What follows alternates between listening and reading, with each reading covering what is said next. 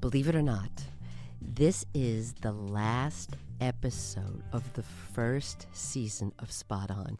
I'm, get, I'm getting a little emotional here, but I'm going to clean myself up and keep going. So, what we thought would be fun for the last episode is to do a summary episode. So, the highlights of each episode. So, with that, let's begin. This is Spot On, a health and wellness podcast for college students, soon to be college students, or anyone that knows a college student.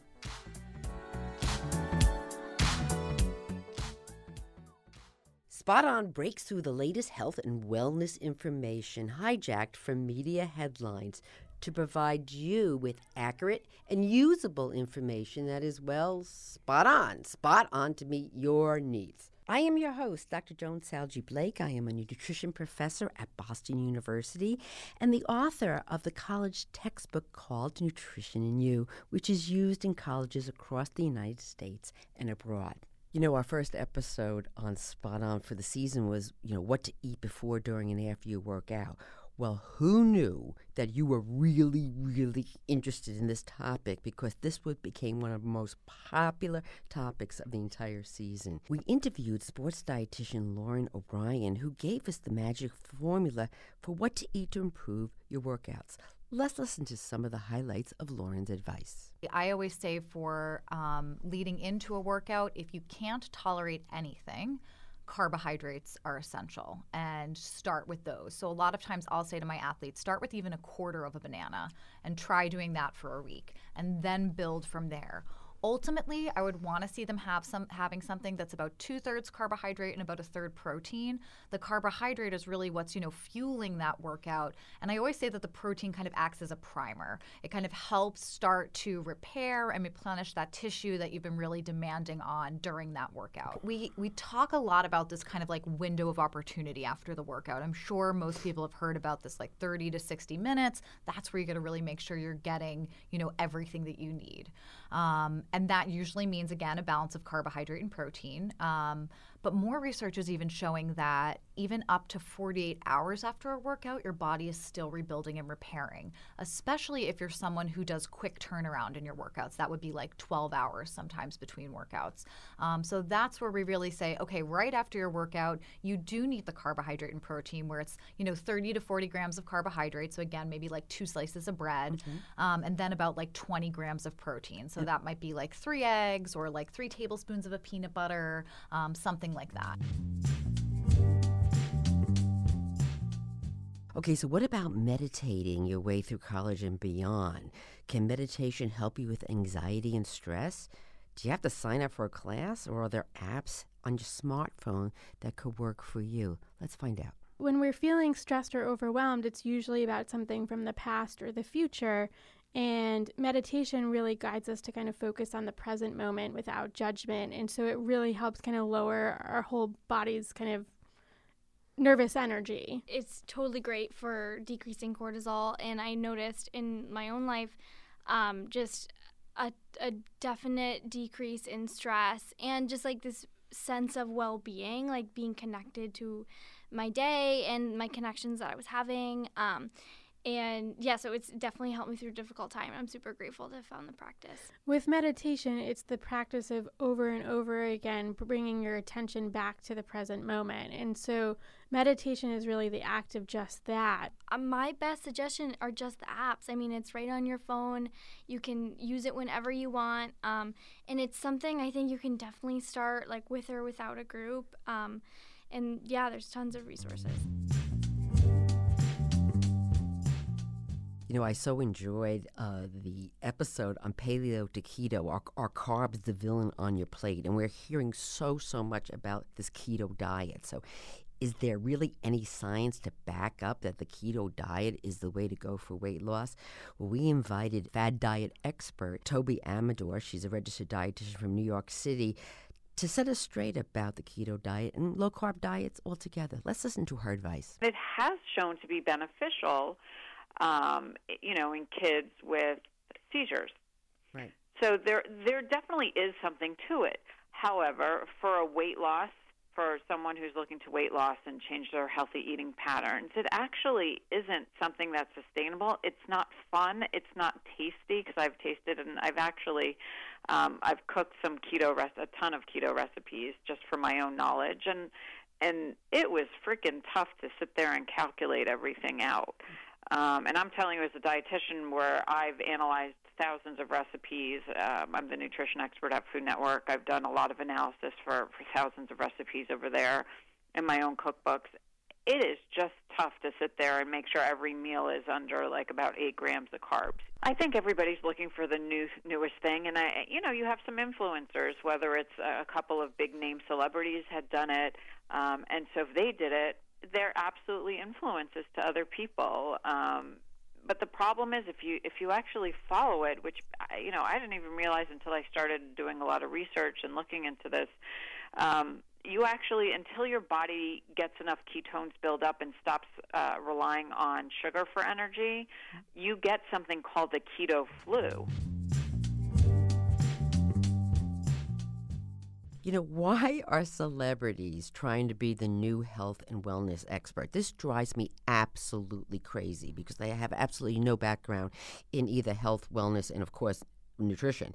So I invited Tim Caulfield, the host of the successful Netflix series A User's Guide to Cheating Death, to come on and explain why are celebrities pushing health quackery and what could be some of the problems when you use Google, or I like to say Dr. Google, to search for health and wellness information? Celebrities, you know, their megaphone is just so large, and they're able to get this misinformation out there. And there's a lot of really interesting research that shows just being exposed to misinformation, like just being exposed to the noise, can have an impact. It's called the mere exposure effect. Hmm. And that's that's why fake news can have right. an impact, e- even if even if we know it's not true, right? Right. It can still have an impact because it just it keeps these myths, this misinformation, alive. And so I think that's one of the things that's often underplayed in the context of celebrity culture. They're getting better and better at using sciency language to legitimize their practices. So it kind of sounds real. You know, I, I call it science exploitation, where they'll take uh, you know, a real area of science. A really good example now is is the microbiome and yes. this gut health. Right. So now, detoxes, you know, cleanses, uh, supplements are all um, justified based on their microbiome research, which is real and it's an exciting area. Mm-hmm. Uh, but what they'll do is they'll use that terminolo- terminology to give their product this veneer right. of of scientific legitimacy. We should remember how how problematic searches can be, right? I mean, um, uh, the if you search a, a phrase, um, and I've, I've, done this for uh, a number of, of topics, often the first page will have you know results that are not necessarily that accurate, and even the top snippet, which is what is read by you know um, your computer, if you ask you know your phone, if you ask for help from Google to get a, a verbal response, is inaccurate. This episode on um, how to deal with a difficult roommate. Let me tell you, this is not just in college. This could be life after college, and um, you know, for some of us, marriage. But anyway, um, who knew that communication, confrontation, and using your RA, your residence assistance, as a mediator can actually turn a difficult roommate situation into a more positive experience. Let's find out how. At the end of the day, it all just comes down to communication, sure. um, which I, you know, you could ask any of my friends. I am a I wouldn't say great communicator, but I have no trouble getting how I feel across. And um, some people associate confrontation, you know, with a negative feeling, but it sure. really shouldn't be a negative thing right. because you just have to get through your life by confrontation. My RA this year always said, like, when we had our meetings and stuff, like, please, like, knock on my door. If I'm there, I'll always answer it. Right. Or, like, I had her email, like from she gave me her email. She's like, or shoot me an email. Um, and then later on, when I started seeing her more frequently, she's like, shoot me a text, like super accessible. And like she was like, when I when I told her, like when I was like very like thankful for her, I was like, I know you have a lot going on. She's like, this is what I get paid to do. It's not the mediator's job to determine a winner or you know to for them to decide who's right and who's wrong Right. because that is not their job. Their job is to enable the conversation and help it along and facilitate it um, and make sure that everyone has the opportunity to get how they completely feel across um, so yeah i think that that's an important takeaway. There is no winner in this situation. No one's right or wrong. Like that's how you reach compromise in the end Is the freshman 15 a myth or a reality? Well, I'm not going to tell you. You're going to have to tune in to hear more about that. But what I loved about this uh, segment, this episode, is that we invited a college dietitian, Rachel Reynolds, to come on to talk about the realities of the fears that college students may have about eating in college dining halls and how to eat more healthfully. So, a lot of students come in and they are so afraid of gaining this weight when they come to college. So, they're in a different environment completely. They are often eating in a dining hall of some sort um, where there's a lot of different options than what they're used to. Their schedule is different than what they're used to. Um, so, they're coming in and their main concern is, oh my gosh, how do I avoid gaining weight? Um, a lot of them, though, are actually not eating very much, so they're they're using these unhealthy eating practices. It's also a hard environment in that when you're in this dining hall that has great options and has a lot of options, it's also kind of hard to figure out how much do I really need. So that's another piece of it is is there's a lot available. You're making your choices on your own sometimes for the very first time about what am I going to eat, how much am I going to eat. So that's stressful too. Um, so sometimes it's also just thinking about how can we educate students so they do understand what they need and they can meet what their body needs when they are in this situation. We are hearing so much about intermittent fasting. Um, I get questions on this all the time. So, we did an episode on this. And the question is what is intermittent fasting and can it be used for weight management?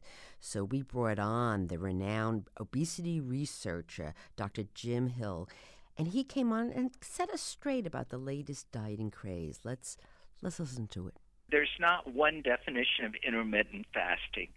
What what we're trying to do when we suggest the concept of intermittent fasting is extend that period of time during the day when you don't eat. So let's say typically you might go eight or nine hours not eating, basically when you sleep, Mm-hmm. and during the other time it's like fair game.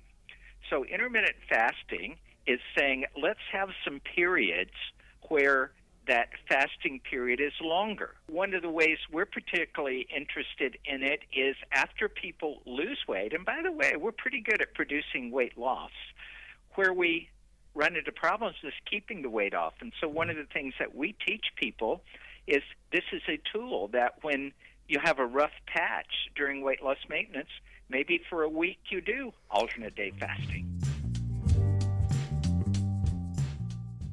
People often say to me, "Oh, it's so expensive to eat healthy." So, uh, you know, I wanted to nail this one right where it needed to be nailed.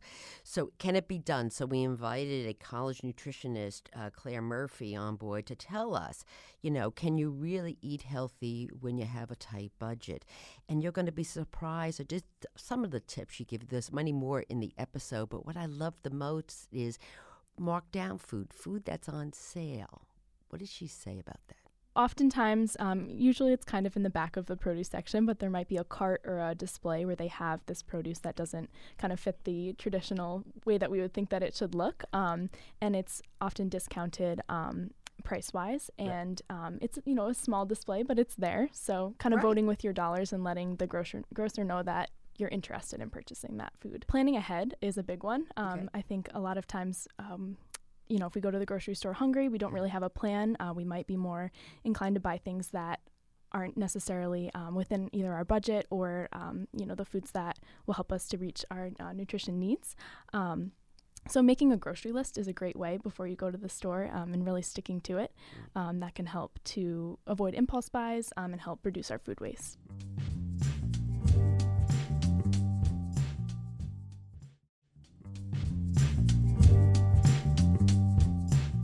You know, we're all on social media. Some of us are on a little bit too more than we should be, but that's another episode.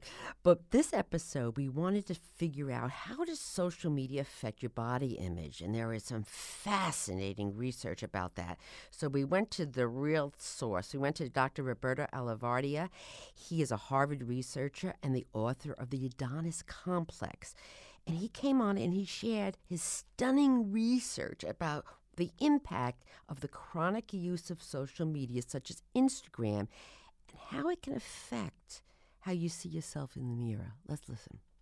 Media is an incredible fuel to the flame, and social media even more so. And what's uh, probably the biggest difference from when we wrote Adonis Complex in 2000 to now is the influence and the impact of social media. And the younger people that I'm seeing who are affected by body image dissatisfaction. I mean, I treat boys as young as nine and Wow. ten with significant body image concerns, and um, there there are apps that you can literally take out quote unquote flaws, you know, in your appearance. We really have to fully be media literate in the sense that, of course, people know that a lot of these images might be digitally enhanced, but to really understand when our self talk is being activated. We all have self talk about our bodies and our appearance, and I um, I encourage everyone who's listening to this to, as a homework assignment, be aware of what your self talk is. We coined this phrase, the Adonis complex. It's not a clinical term, but more to kind of uh, denote all the different manifestations of body image problems. And Adonis, is, for people who- who may know, was a mythological character. He was half man, half god, and he really represented the ideal in masculine beauty. We're hearing so much about plant based diets, and some people want to become a vegetarian. But unfortunately, uh, if you don't do it correctly, there could be some problems with it. If you do it correctly, it can have a lot of pluses.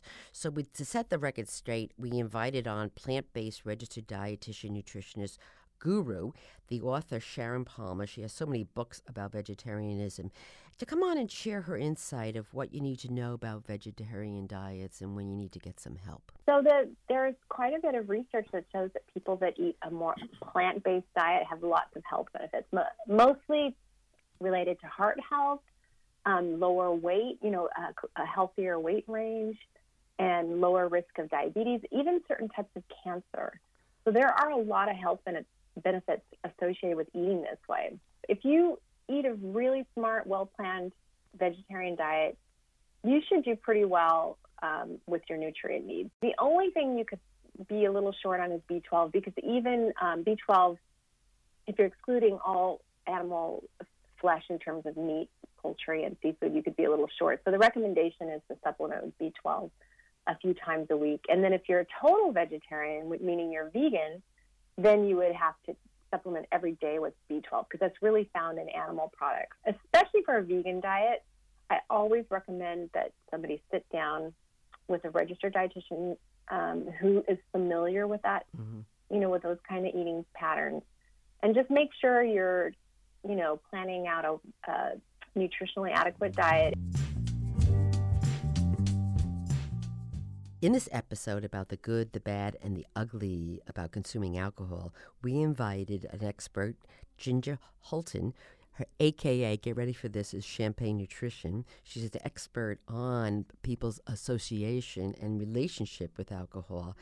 To talk about while there may be some benefits about drinking some ac- alcohol for for those who choose to do it, it may not be for everyone. very generally, it takes about an hour for your body to break down about eight grams of alcohol. So if a, a drink is about 14 grams, you're looking about clearing about a half of a drink per hour. So it does, it's a pretty slow process. It sticks around. But I want to tell you that it, this depends on many things uh, male versus female, your age, your weight, uh, your genes, like I mentioned, how, how quickly those pathways are working in the liver, how much you've eaten, like we talked about, the type of alcohol you're drinking, how strong it is, how quickly you drink, and then people should not underestimate that there's many uh, interactions with medication. Oh, yes. So really people need to think about that too. There's many factors. Some people are going to clear alcohol faster and some slower, but generally about a half a drink an hour. Women, um, because of that, actually are at increased risk for developing damage to their liver, to their heart, and to their brain when they're having long term alcohol misuse or chronic alcoholism. More importantly, she educates us on something that's very serious called drunk orexia. It's actually a combination of eating disorder behavior and alcoholism behavior together. So what's happening is people are either restricting their calories or purposefully not eating or and or exercising a lot in order to stay thin um, because there is a lot of calories in alcohol. So basically, people want to drink, uh, but they don't. They want to stay thin, so they are not eating or they're they're restricting in other ways. It's a pretty dangerous practice. Is it me or does it seem like that everybody is watching Netflix? And the, the answer is everybody is watching Netflix. On this episode, we wanted to find out does binge watching Netflix change your social interactions and the view of uh, the world around you? And we had a fascinating BU researcher, Sarah Krongard, come in and talk about her latest research on the effects of binge watching of your favorite TV shows. And there is some not so good news and some good news. Let's listen. In the end, what we found was that these shows were extremely violent, and the violence wow. was tended to be um, very intentional, graphic, serious, significant to the plot, and very little moral justification was happening. So we weren't seeing a lot of violence to support the common good. You know, yeah. we found that people who spent more time binging binging in general and these shows specifically uh, saw the world as a meaner place mm. um, and a less kind friendly environment so we saw that there was a relationship with the with these specific programs especially because they i think because they're so violent How many times have you heard people say, Oh, if I could only take back those years in college, I would have done things so differently? So we thought on this episode, why look back? Let's look forward. So this episode was the top five tips to nail the college experience. And we brought on some two fellow college students, one that is just about graduating and one that graduated and has a great job. So she's going to tell you about life after college to get their wisdom of, of what how to make the most out of your college times. You know, let's not look back. Let's look forward. Let's listen. The most successful people consistently at making friends that I've ever met have been the ones who are willing to put themselves out there because the people who like them they know right off the bat who they are and, and the, they're, they're going to go for it and you're going to make lasting friendships there and if you don't then you, you just you know stopped uh, months of agony down the road. It's really important to find people who are like-minded and have positive energies and build you up. And it took a while to find those people. And there were people that I knew in my gut that I, when I was having conversations or they were gossiping or whatever it may be, I knew in my gut that that, that they weren't going to be the right friends for me. I wish that I had invested myself a little bit more in uh, in the diversity of things that I was able to learn in the, the mm. second two years. If I was able to go out there and you know not worry so much as I talked about earlier about uh, what would look good on a resume mm-hmm. or any of that stuff, and, and just enjoyed the experience a little more. It people say it goes fast, but it it really it goes right. fast. Uh, right. So to savor every second of it. I can't thank you enough for listening to Spot On and making it the success that it has become.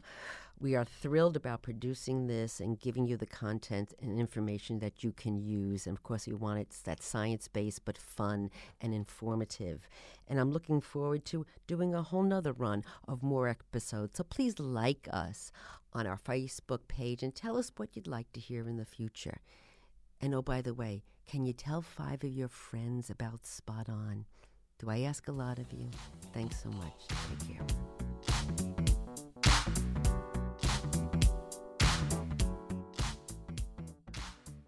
Thank you for listening to Spot On. I am your host, Dr. Joan Salge Blake. Follow me on Instagram and Twitter at Joan Salge Blake. Please subscribe to Spot On through Apple Podcasts, Spotify, or anywhere you find your podcasts. Also, visit our Facebook page to join the conversation and tell us what you'd like to hear in future episodes.